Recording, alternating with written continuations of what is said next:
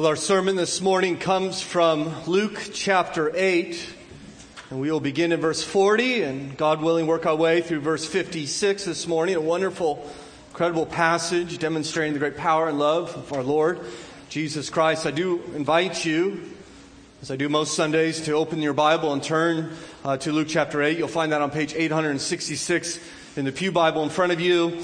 Um, I think it will be helpful. We're just going to work out 17 verses just one by one, and it will help you to stay engaged and to consider that what we're hearing is the Word of God explained and applied to our lives if God's Word is open before you. And so you would do well, I think, to open God's Word to Luke chapter 8 and verse 40. Hear now the Word of God. Now, when Jesus returned, the crowd welcomed him, for they were all waiting for him. And there came a man named Jairus, who was a ruler of the synagogue. And falling at Jesus' feet, he implored him to come to his house, for he had an only daughter, about 12 years of age, and she was dying. As Jesus went, the people pressed around him, and there was a woman who had a discharge of blood for 12 years.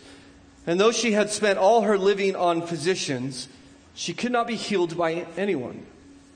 She came up behind him and touched the fringe of his garment, and immediately her discharge of blood ceased. And Jesus said, Who is it that touched me? When all denied it, Peter said, Master, the crowds are surround you and are pressing in on you. But Jesus said, Someone touched me for I perceive that power has gone out from me. And when the woman saw that she was not hidden, she came trembling and falling down before him, declared in the presence of all the people why she had touched him and how she had been immediately healed. And he said to her, Daughter, your faith has made you well. Go in peace. While he was still speaking, someone from the ruler's house came and said, your daughter is dead. Do not trouble the teacher anymore. But Jesus, on hearing this, answered him, Do not fear, only believe, and she will be well. And when he came to the house, he allowed no one to enter with him except Peter and John and James and the father and mother of the child. And all were weeping and mourning for her. But he said, Do not weep, for she is not dead, but sleeping. And they laughed at him, knowing that she was dead. But taking her by the hand, he called, saying, Child, arise. And her spirit returned. She got up at once. And he directed that something should be given her to eat. And her parents were amazed. But he charged them to tell no one what had happened. Our Father, we're thankful now for your word in which we can set our hearts upon. And we trust, Father, that you have brought us here today to hear from you. We believe that you have given us this, your word, that you might reveal yourself to us. And how great is our need today to know our God, to love our God, and to see his majesty, power, and love displayed through the pages of his scripture. So help us. Come, Holy Spirit, help us. Give us eyes to see and hearts to delight in what you have set before us today. We pray in Christ's name. Amen. C.S. Lewis, in his wonderful stories of the Narnia, the Chronicles of Narnia, speaks of a visitor to Narnia named Jill who is wandering and confused and lost and has grown very thirsty. And Jill happens upon a stream which is guarded by a lion named Aslan. Of course, in Lewis's allegories, Aslan is a picture of Jesus Christ. And so Jill watches the lion for a long time as her thirst grows and she's in conflict in her soul because she's afraid to move towards the lion but afraid to move away from the stream. Lewis writes that Aslan, in his golden and wild voice, invited, saying, If you are thirsty, come and drink. Fearful, Jill hesitated. So the lion asked, Are you not thirsty? I'm dying of thirst, said Jill. Then drink, said the lion. Will you promise to not do anything to me if I come? said Jill. I make no promise, said the lion. Do you eat girls? Jill asked. I have swallowed kings and emperors, cities and realms, said the lion. I dare not come and drink, said Jill. Then you will die of thirst, said the lion. Oh dear, said Jill, I suppose I must go and look for another stream then. There is no other stream, said the lion. I introduce our time this morning with that, I think, a wonderful and, beautiful story, powerful story, because it, it very much reflects what we see going on in this passage before us. See, we're, we're introduced to another woman, aren't we, who fears Jesus, but at the same time is also in great need of Jesus. She is clearly aware of his power, but is unsure of his compassion. And so she is in conflict. In fact, we've been studying in our, in our survey through the Gospel of Luke, a wonderful story after story, especially in chapter 7 and chapter 8, six incredible stories of the power and love of Jesus. And, and a couple weeks ago, we, we saw Jesus' power over disaster, and then that last week over demons, and today we'll see his power over both disease and death. And this text, I think, invites us to gaze upon his power and his authority, but it does more than that. It actually raises another theme for us the theme of faith. This passage asks us the question in the midst of our hurts and, and midst of hopelessness, will we trust in Christ? When he is painfully late, will we believe in Christ? I hope when we look at this passage, you will learn that you can and that you should and that He is perfectly worthy of our trust, even when we are heartbroken. The first truth I think we learn from this passage that Jesus Christ is worthy of our trust because He responds to the heartbroken. We pick up the story in verse 40. Now, when Jesus returned, the crowd welcomed him, for they were all waiting for him. Remember now that Jesus is returning from the other side of the Sea of Galilee after calming a storm and casting out demons, and he comes and sails back to the uh, to the western side of the sea, back to the Jewish side of the sea, and, and there is a crowd that is welcoming him. Now, I wonder if he's welcoming them as I suggested to you, he sailed across the sea to get, uh, it seems to me, a, a, little break from ministry. And yet now he comes back across the sea after getting no break from ministry, and there is a crowd welcoming him, receiving him back upon the shore. They're quite different then from the Gadarenes. Remember them last week who invited Jesus or asked Jesus to leave? This crowd is doing quite the opposite. They want him to come. In fact, Luke tells us there in verse 40 that they have been waiting for him.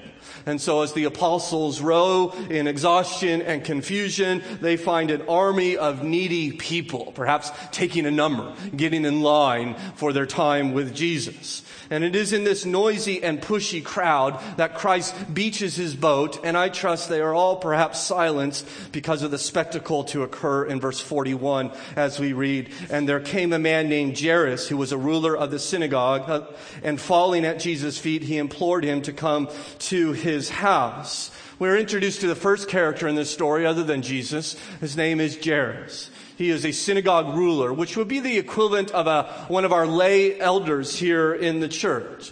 Therefore, he would be a, a man of, of some prominence in his faith community. He'd be a well-regarded man, a, a well-respected man, perhaps a successful man. And this, this well-regarded man, we find him falling prostrate in the ground at the feet of this peasant named Jesus. And he's begging him, imploring him.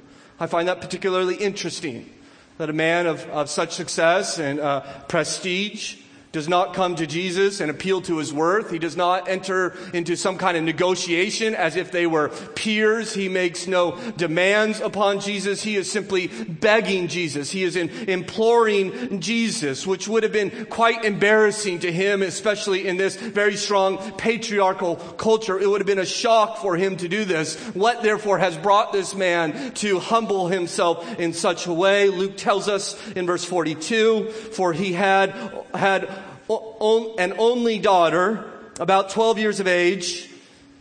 She was dying.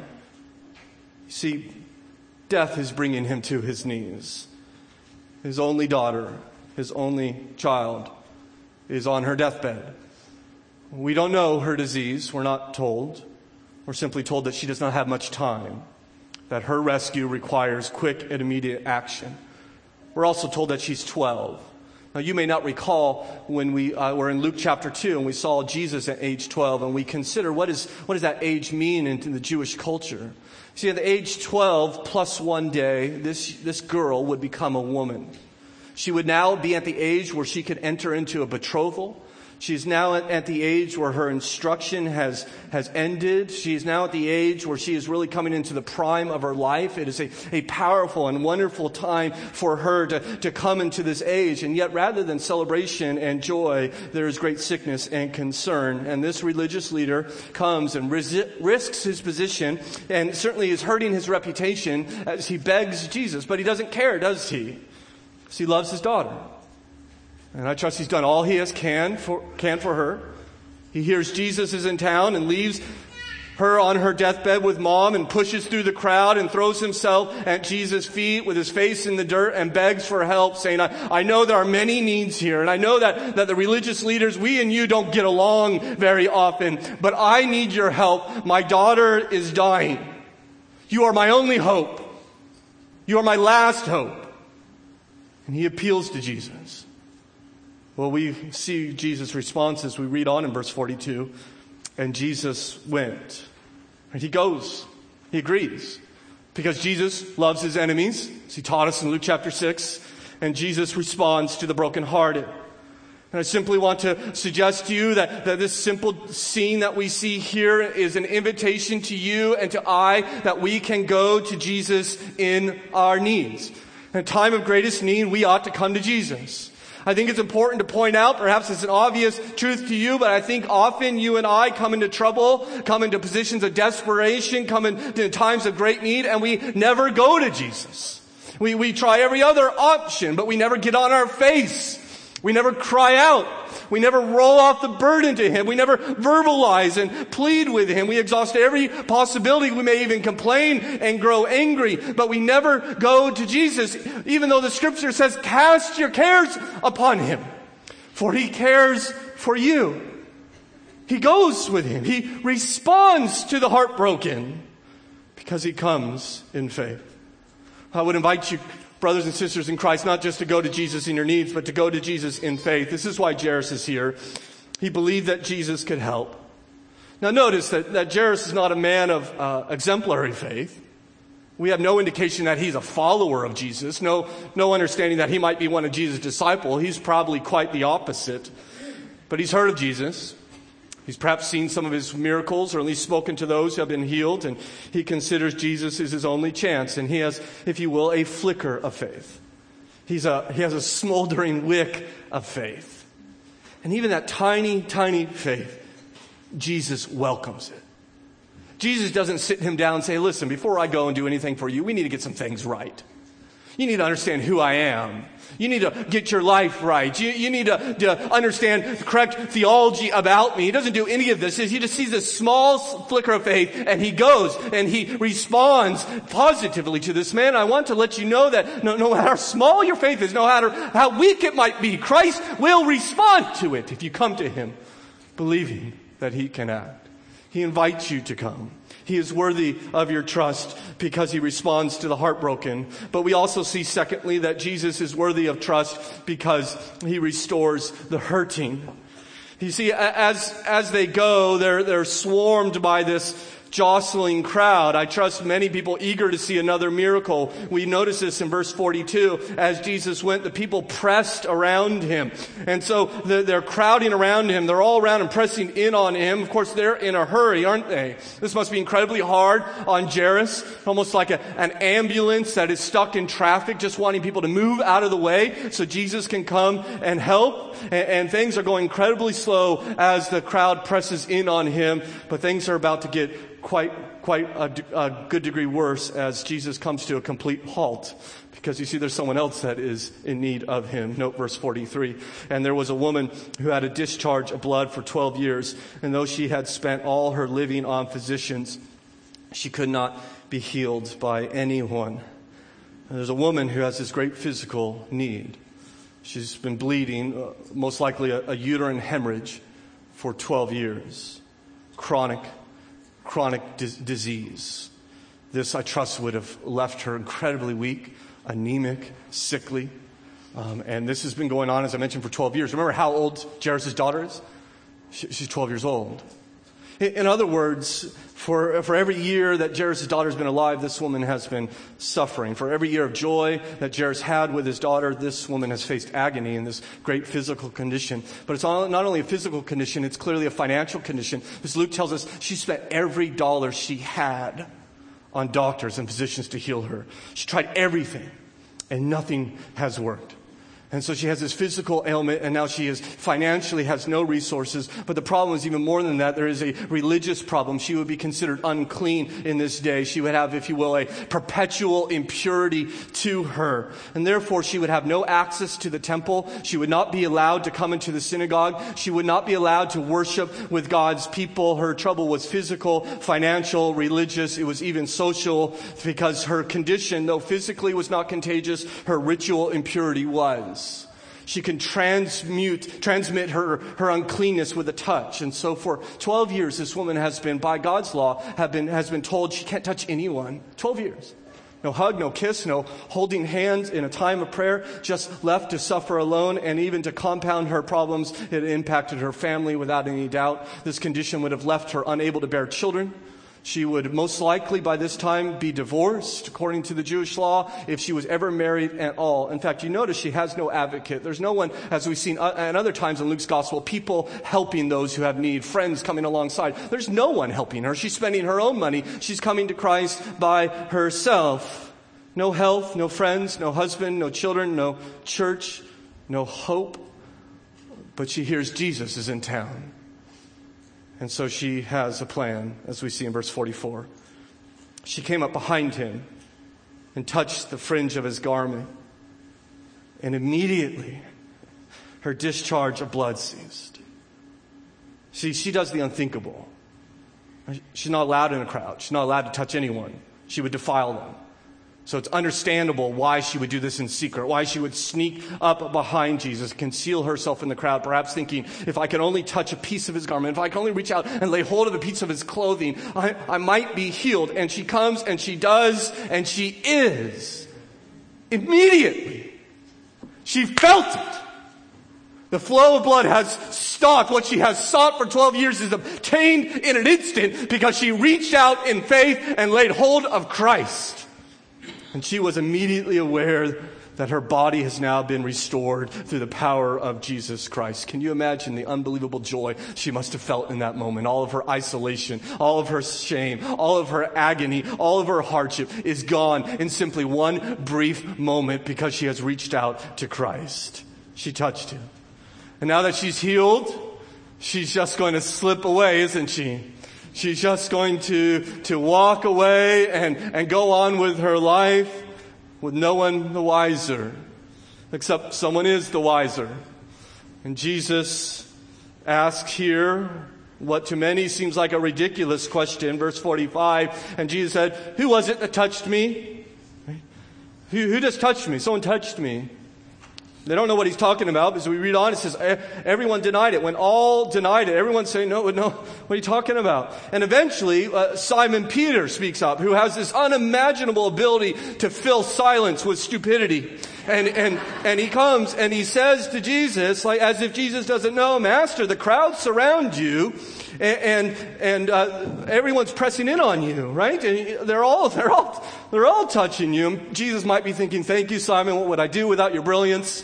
Um, but, but it, it, totally ignoring Simon. He, he doesn't even address uh, such a statement. He asks a second time, verse 46, someone touched me for I perceive that power has gone out from me. I've felt it. Power has left me. I've lost power. It's almost a picture of like a, a power surge and the lights dim for just a moment. And Jesus has felt that leave his body as it goes to restore someone else. Um, and so he asks, who, who, who touched me? I wonder if he knows. Right? I, I, wonder if he already knows who touched him. I'm not sure, but I, I wonder if it's kind of like, uh, you know, parents when you, you walk through the kitchen and, and the cookie jar lid is open, right? And the cookies are gone. And you call all the kids down in front right? And, and there's one kid with crumbs all over the face and chocolate everywhere. And what do you do? You ask a question, right? Who ate the cookies? Right? And, and quite often, you know, they all deny it, right? Maybe it was a cookie rapture or something, right? Maybe it went right to heaven. We don't know where it went. Right? What you're doing is you're inviting them to give an opportunity to repent, aren't you? They're, you're inviting them an opportunity to confess what they have done, right? She is totally uh, done with Jesus, but he's not done with her. He wants to draw that faith out of her. He wants to bring that faith out of the shadows, out of hiding, and he invites her to come forward and publicly confess, Who touched me? He asks a second time. And with teary eyes and pounding heart, she emerges from the shadows, as we read in verse 47. And when the woman saw she was not hidden, she came forward and falling down before him, declared in the presence of all the people why she had touched him and how she had been immediately healed. Notice how she came. She, Luke says she was trying to hide, trying desperately, but realized she couldn't. And so finally, reluctantly, she comes forward and comes forward how? Trembling, fearful. She's afraid of Jesus. She's afraid of the crowds. Maybe they're going to turn on me when I tell them what has happened. But I think ultimately she's afraid of Jesus. What, what if he's going to reject me? What if, what if he's going to shame me? What if he's going to unheal me? She comes forward trembling and she falls down before him. You notice that? I don't know if you notice this in Luke 8. There's a lot, a lot of people are falling before Jesus.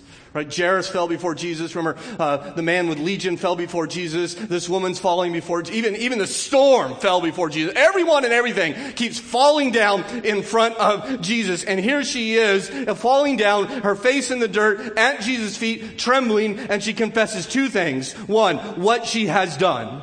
She explains what, why she is here, that she has come to Jesus for healing. She reached out and touched him. At this, the crowd perhaps would gasp at her, maybe begin to yell at her, certainly draw back from her, this contagious woman. But that's not all she says. She says what has happened to her, as Luke tells us once again in verse 47, that she had been immediately healed. She declares what Jesus has done for her, just as what Jesus wants her to do. I think Jesus clearly wants this woman. If you ask, why does he even bother? Why does he care who touched him? Why is he insisting that she comes forward? It is because Jesus wants to turn her timid faith into a testifying faith. He wants her to declare what God has done in her life. I think this is incredibly important because there are many people who, who would prefer to keep what God has done in their life a secret. There are many people who have even come and placed their faith in God for salvation, but for one reason or another would rather keep that to themselves. And some, some reach out to Jesus privately, don't they? But don't want anyone else to know. Clearly, that's not good enough for Jesus. Jesus seeks a public testimony of the work of God in your life. And it may not be easy to give that testimony, by the way. You think it was easy for her? Even, even the very nature of her problem is incredibly embarrassing. Moreover, she has to come trembling before Jesus. I find it interesting as Jesus sees her tremble, aware of her problem. He doesn't say, okay, uh, uh, it's okay. We don't, we don't have to do this. You don't have to tell everybody what happened. You, we'll just go talk about this privately. No, Jesus wants her, even in the midst of her fear, to speak about Christ. He calls her forward anyway, and by God's grace, she finds the strength to declare what Jesus has done. And her faith begins to grow. See, he, he wants this. Not just because he wants a testimony, not just because he wants to be glorified, though he does, but she needs this. He's calling her forward because she needs this for herself. He, in fact, he wants to give her far more than what she sought from Jesus, as you see in verse 48. And he said to her, Daughter, your faith has made you well. Go in peace. Now, uh, it's interesting. He says her faith has made her well. Do you notice how weak her faith is? Right? She, she's like Jairus. She's not a follower of Jesus. She, she's not a disciple of Jesus.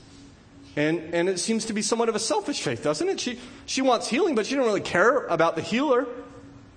Sometimes that's where faith starts. We come to Jesus because we want a problem solved. We want, we need help in a certain situation, and faith often begins there. We reach out to Him to have that problem solved. And what we receive is so much more, as he tells her, go in peace. Not go in health, go in peace. A peace that he has given her, the peace of God that he has given her. I mean, you could just think about what the transformation in her life, by the way. All the scorn and isolation are gone. Perhaps she could get married now, maybe even have children. She could certainly worship with God's people. I wonder if one of the reasons Jesus is doing this because he's standing right by one of the leaders in the synagogue, one of the ruler in the synagogue and says, Hey, you should expect to see her next Sabbath. You could save a seat for her because she's coming to church. She's going to come and worship with God's people. He's restoring her life. It's this instant instantaneous transformation that has taken place in her life because she reached out to Christ. And some of you know what that's like, don't you? I mean, some, many of you, and I hope, I hope most of you perhaps have come to Christ gradually over the, your life being raised to know Him, but some of you, some of you know what it's like to reach out to Jesus not even knowing what you're reaching out for, and He transforms you. Have you experienced that? Will you testify to it? It's what He's done in my life man, had no desire for Christ, not even know what I was reaching for, and my life was completely changed. He's changed this woman's life. He's transformed it because of her faith. She finds peace with God. In fact, I love how he addresses her. Do you notice this, what he calls her? See that verse 48? Daughter. You know how many times Jesus calls someone daughter? One time. It's right here. And we've established, I don't know if you remember, Luke is constantly identifying women that the other gospel writers don't. I think he mentions like two dozen women by name. This woman's not even mentioned by, by name. And, and so the question I think that, that raises is why her? I mean, of all the women that Jesus is ministering to, why does he look at her and call her daughter? In fact, all three of the synoptic gospels, Matthew, Mark, and Luke, they all record this event. It, they're all different details, but they all include this one detail. From the lips of Jesus, he says to her, daughter. Why? Well, you do remember there is another daughter in this story, don't you? There is Jairus' daughter. Well, this woman has no Jairus. Right? She has no dad who says, Sweetie, wait here. I'm going to go to Jesus and beg him to come and heal you because I love you. She is on her own. She pays her own medical bills. She risks herself to meet Jesus. There is no one to help her. She has been ostracized and cast aside. She doesn't have a Jairus, but she gets a Jesus. You're my daughter now. You're in my family now. You see, what Jesus is teaching us is that we can go to him with our hurts.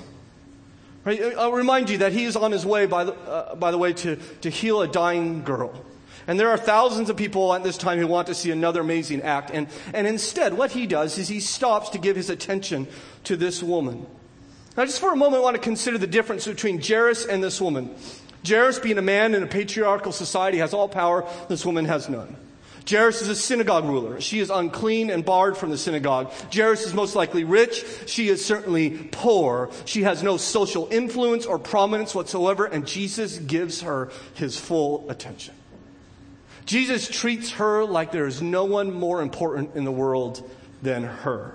And he, by the way, he makes the rich, powerful man at the moment of his greatest need wait. It's almost as if he says to Jairus, You could wait outside for a moment. I have something else to do.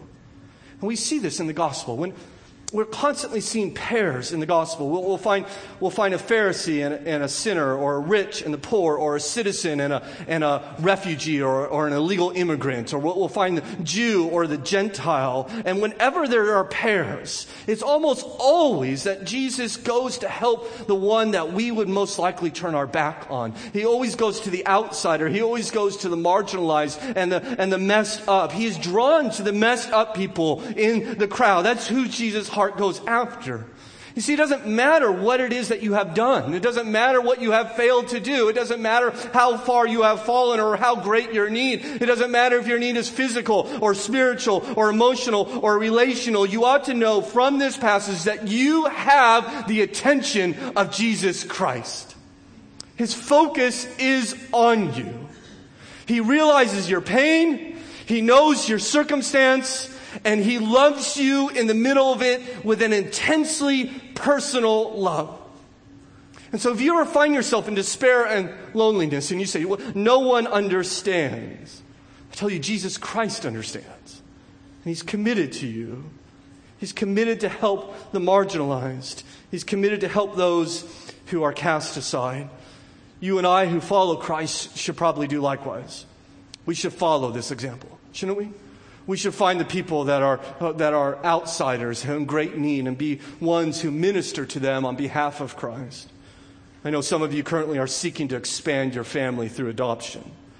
Others of you volunteer at the Pregnancy Support Center and Tree of Life. Some of you are preparing to go back to Eagle Butte next month. Others are praying about how they can engage the orphans in the slums of Ghana. All of this is a test, testimony to the value of life the value of, of life that otherwise our, our society would disregard, Christ honors, and we need to be like Christ because we, like this woman, have been helped by him. In fact, even if you're not an outsider, even if you're not hurting, you have something in common with her. Don't you realize this, Christian? You see, she's unclean in her disease, but all of us, at least one time, are unclean in our sin. All of us are unclean at one time in our life before the eyes of a holy God. And that uncleanness, that sin, always leads to suffering, doesn't it? It, it causes suffering in our life, causes suffering in other people's life, and it ultimately will lead to death. And moreover, it doesn't matter how much we spend or, or what we do, we must reach out to Jesus.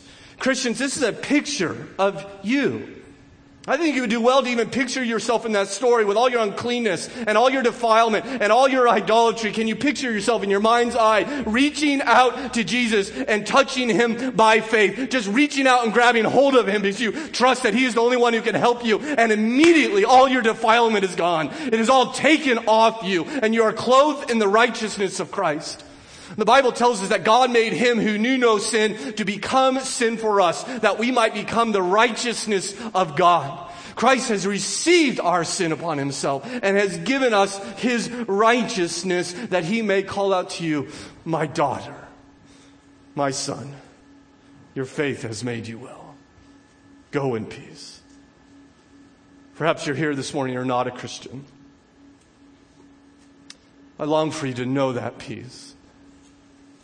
I long for you to be able to leave this room today saying, I too am a daughter of God. I too am a son of God. That you might have the new life He would give you. But you must go to Jesus in faith. You must reach out to Him in faith. In fact, I don't know if you observe how different, we already did observe how different Jairus is from this woman. They have one thing in common though, don't they? They're both desperate. They're just, they're just at their end. I think oftentimes people will come to church Sunday after Sunday and not reach out to Christ because He has not put them in a place of desperation. You think you might have other options.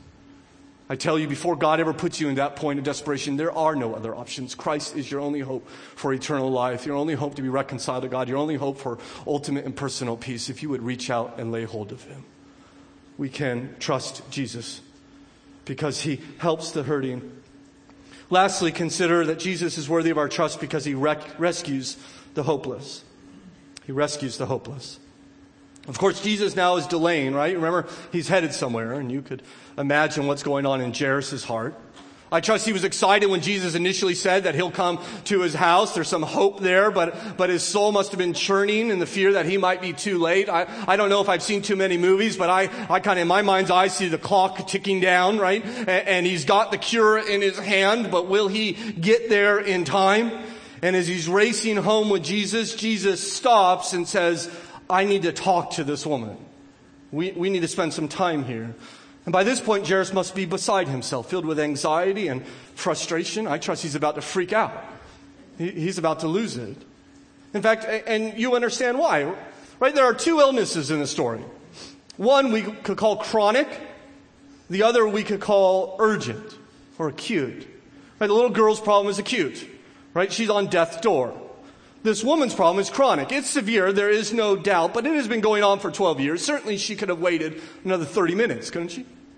Wait another hour for Jesus to heal her. And yet Jesus chooses to stop and to speak with this woman rather than rush to heal this girl. It makes no sense, doesn't it? At least in our understanding, it's irrational. Right? If you had an ER doctor and he had two cases, one acute and, and one chronic, and he chose to deal with the patient with the chronic problem, letting the one with the acute problem die. We would all unanimously say that is a terrible doctor. In fact, we, you know what we call that? We call that malpractice. Right? Jesus, Jairus is looking at, watching Jesus in his malpractice. I mean, they, and the apostles understand this too. They must be thinking, what is going on here? I mean, who cares who judged you? Let's go. She's dying. Hurry. But Jesus will not be hurried. And so Jairus, pulling on Jesus' sleeve, or perhaps pacing back and forth, is greeted by the news that he dreaded for days, as we see in verse 49. While he was speaking, someone from the ruler's house came and said, Your daughter is dead. Do not trouble the teacher anymore. They're too late. Stop bothering Jesus. Now, I remind you that this is not some fable to teach a moral lesson. This happened. Can you imagine what must be going on in this man's heart? I mean, I, I just, in studying this passage, try to think about what, what it must have been like to be a dad who lost, I have an 11 year old daughter, lost a, a daughter. I mean, and just, I, I, one of the things I thought about is just not being there, right? Because dad's supposed to be there. And when that happens, Amy's supposed to be rubbing her forehead and, and kissing her hand. He's supposed to be praying for her, right? He's, he's supposed to be saying goodbye to his daughter. And, and no, he's not there. He leaves his wife alone, right? And, and she's crying undoubtedly over her daughter and she's watching her labor to breathe. And finally she, she stops breathing. And dad is supposed to be there to be strong, isn't he? Dad's supposed to be there to, to be leaned upon, and he's not there. And it's not because he doesn't love her, but because he does love her, and he's out trying to help her, but he's failed. And this man now, his life has been destroyed. He, at the same time, I trust he is, he is angry. He clearly knows that Jesus can heal. There is evidence right before him. And he has come to Jesus and he dropped to his knees and he put his face in the dirt and he begged him. And, and he's not even asking for him. And he, he's asking for his child. Won't you come and help my child? And I went through all of this. I pushed through the crowd, fell on my face, begged you to come and help a 12 year old girl. And what I get is a, a dead daughter. And, and he must be thinking, what kind of man are you? You could have healed her. Why wouldn't you come? And it's at that point that Jesus looks at him and says, You must believe in me. Look in verse 50. But Jesus, on hearing this, answered him, Do not fear, only believe, and she will be well. You see, Jesus is teaching him and you and I that we are to believe in Christ when the delays of life are painful. There's a reason these two stories are put together. In fact, I wonder if this delay is actually purposeful that Jesus is actually waiting for this news to happen because he not only wants to bring this woman's faith out of hiding, he wants to help Jairus have a far more robust faith, have far greater understanding of who Jesus is. He wants to help Jairus' faith to be a persevering faith. He wants Jairus to believe that not only can he heal the sick, but that he can even raise the dead. In fact, he needs to believe that, that God's timing is always the best. I, I think to trust in God truly, to have faith in God's care means accepting His timing. And, if you follow Christ for, for any manner of time, you will, I think, perhaps be able to testify that His timing sometimes confounds us. Doesn't it? Right? It certainly doesn't work according to my timing. I don't know if He does in yours. But even when he, he doesn't, he wants us to trust him. I think he's looking over Jairus' head and he's looking at you this morning and me this morning. And he says, in the midst of painful delays, trust me. I, I will not be hurried, but trust me. Now he is not saying, listen, uh, trust me.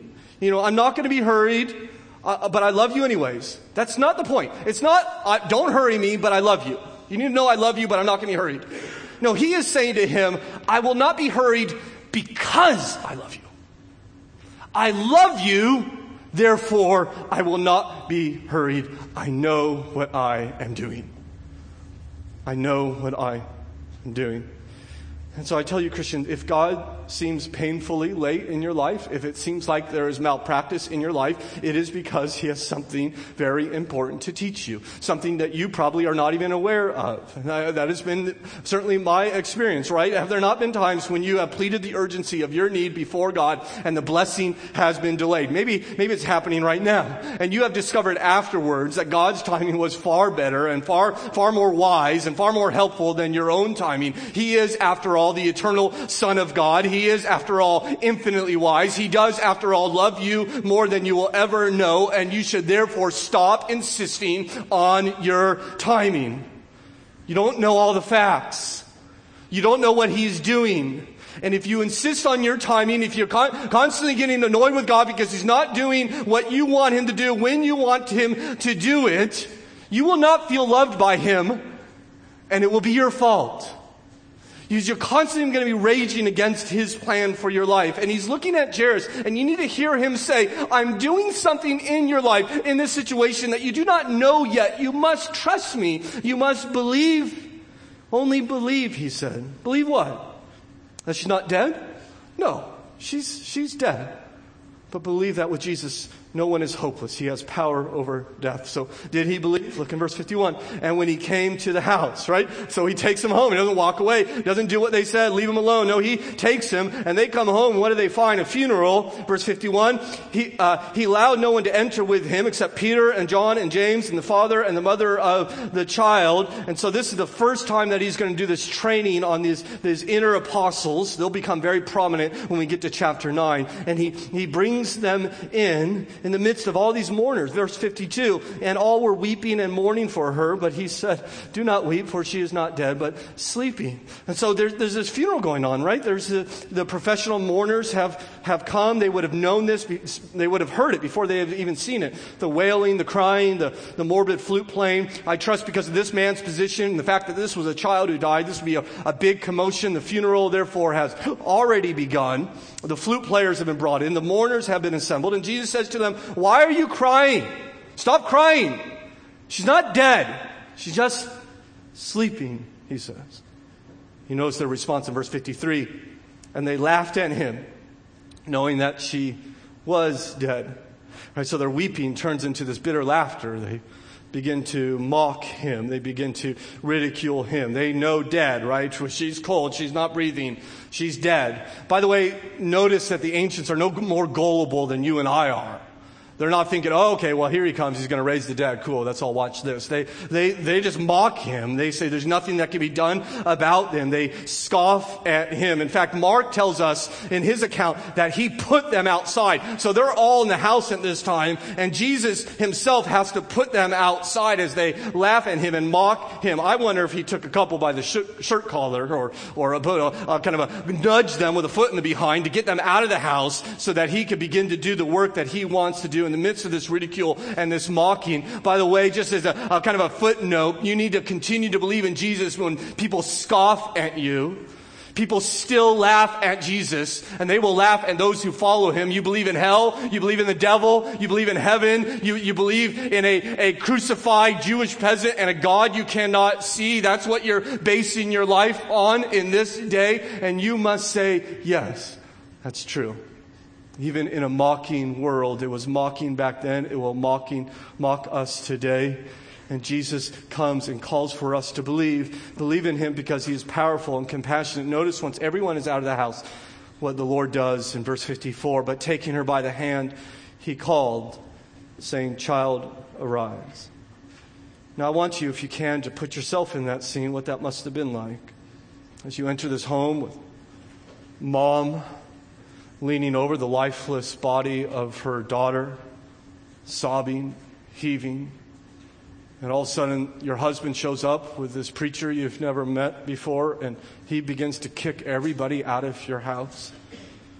And then maybe, perhaps, he looks at this woman with a look of confidence as he approaches this girl's body, and he gets down on his knees and grabs her cold, dead hand, and he speaks to the dead girl, saying, child arise. In the other versions, we actually have the Aramaic phrase, Talitha cum.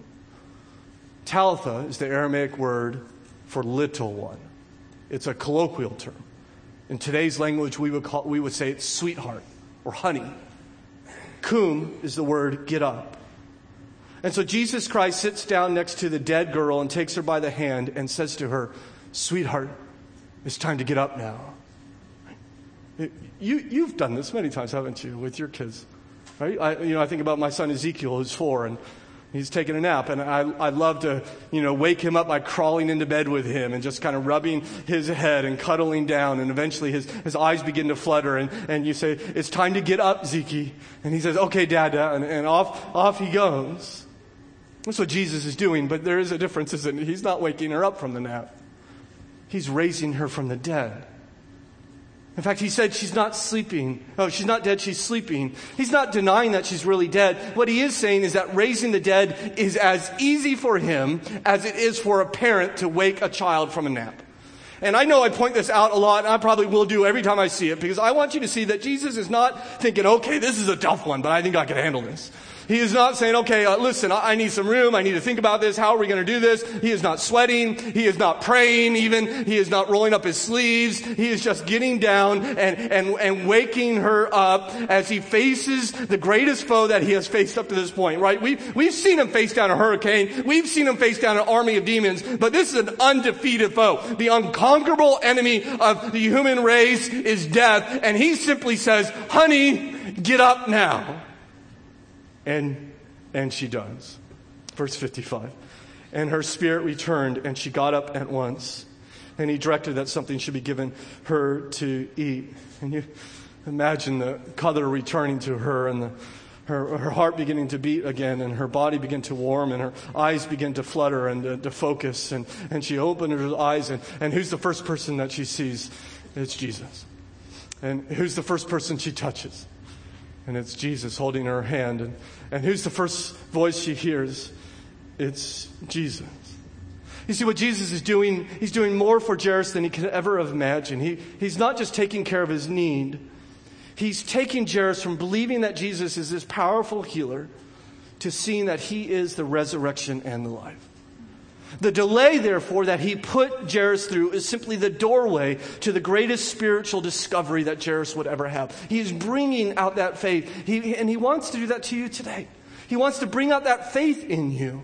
In fact, I look in this story and I can't help but think this is a preview of what one day will happen to me and what one day will happen to you. That one day after death, you too will be awakened, will you not? And who shall you see but the Lord Jesus Christ? And who shall be embracing you but the Lord Jesus Christ? And who shall you hear but the Lord Jesus Christ? The Bible tells us to be absent from the body is to be present with whom?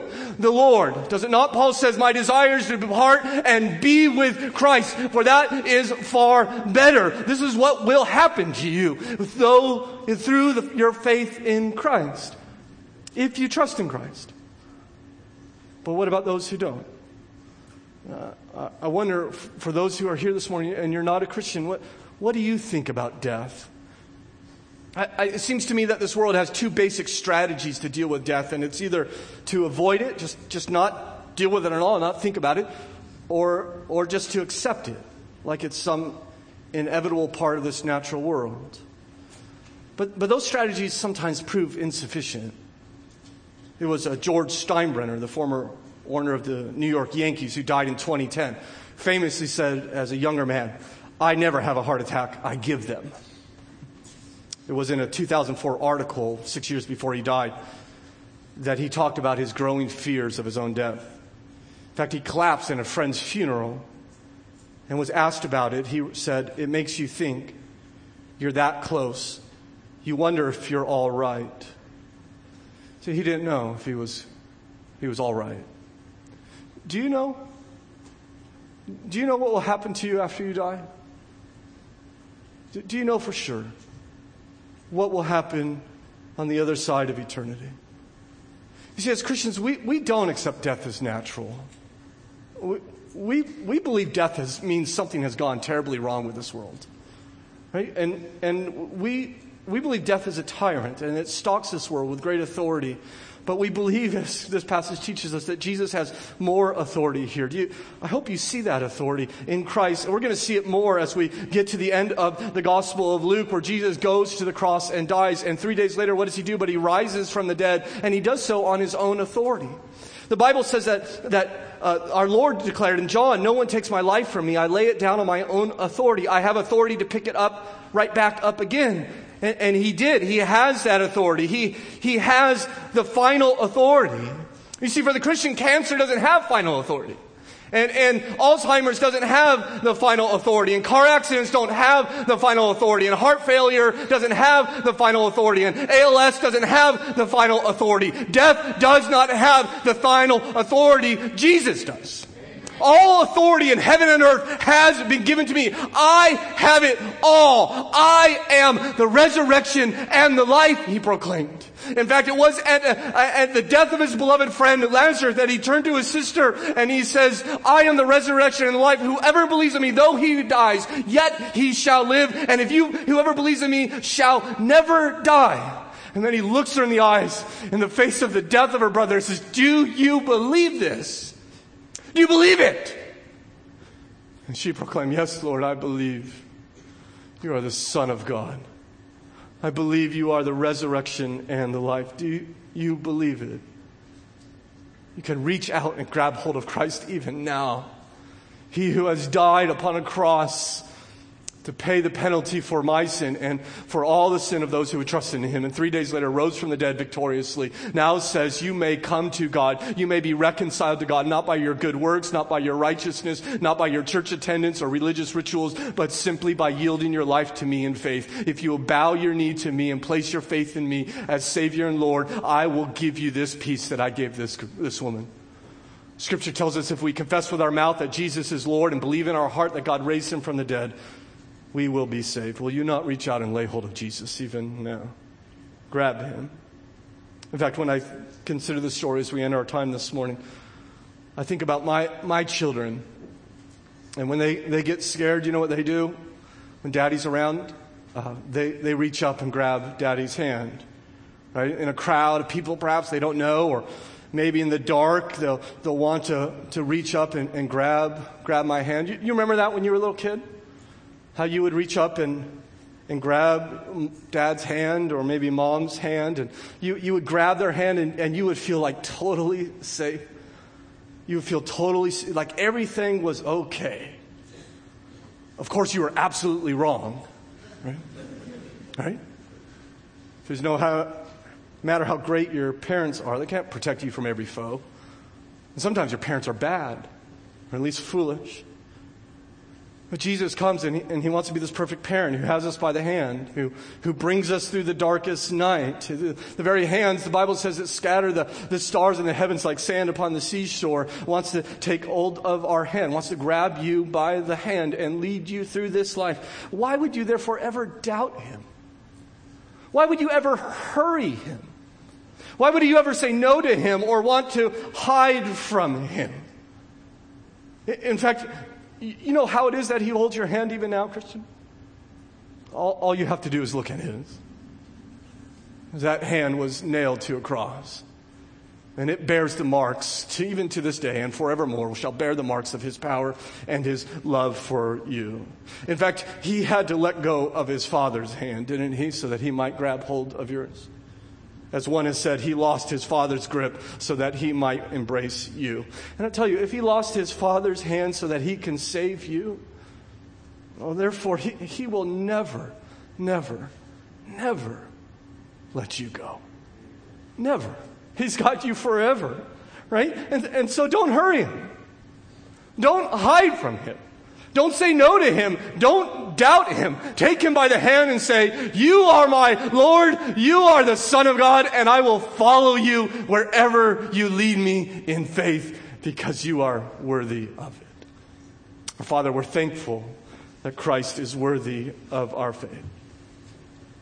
Even though life can be painful and our hearts are at times broken, He is working in the midst of it for our good and for your glory. May we learn to trust Him. I know there are friends here. I know some of their situations, and many I do not, that are in the midst of trial or are just growing tired of waiting.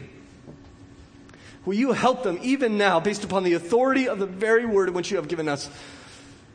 To grow in their trust in you, to yield it to you, bow their knee to you once again, saying, I'm, I'm not going to doubt you in the midst of this. And my faith is going to grow through it.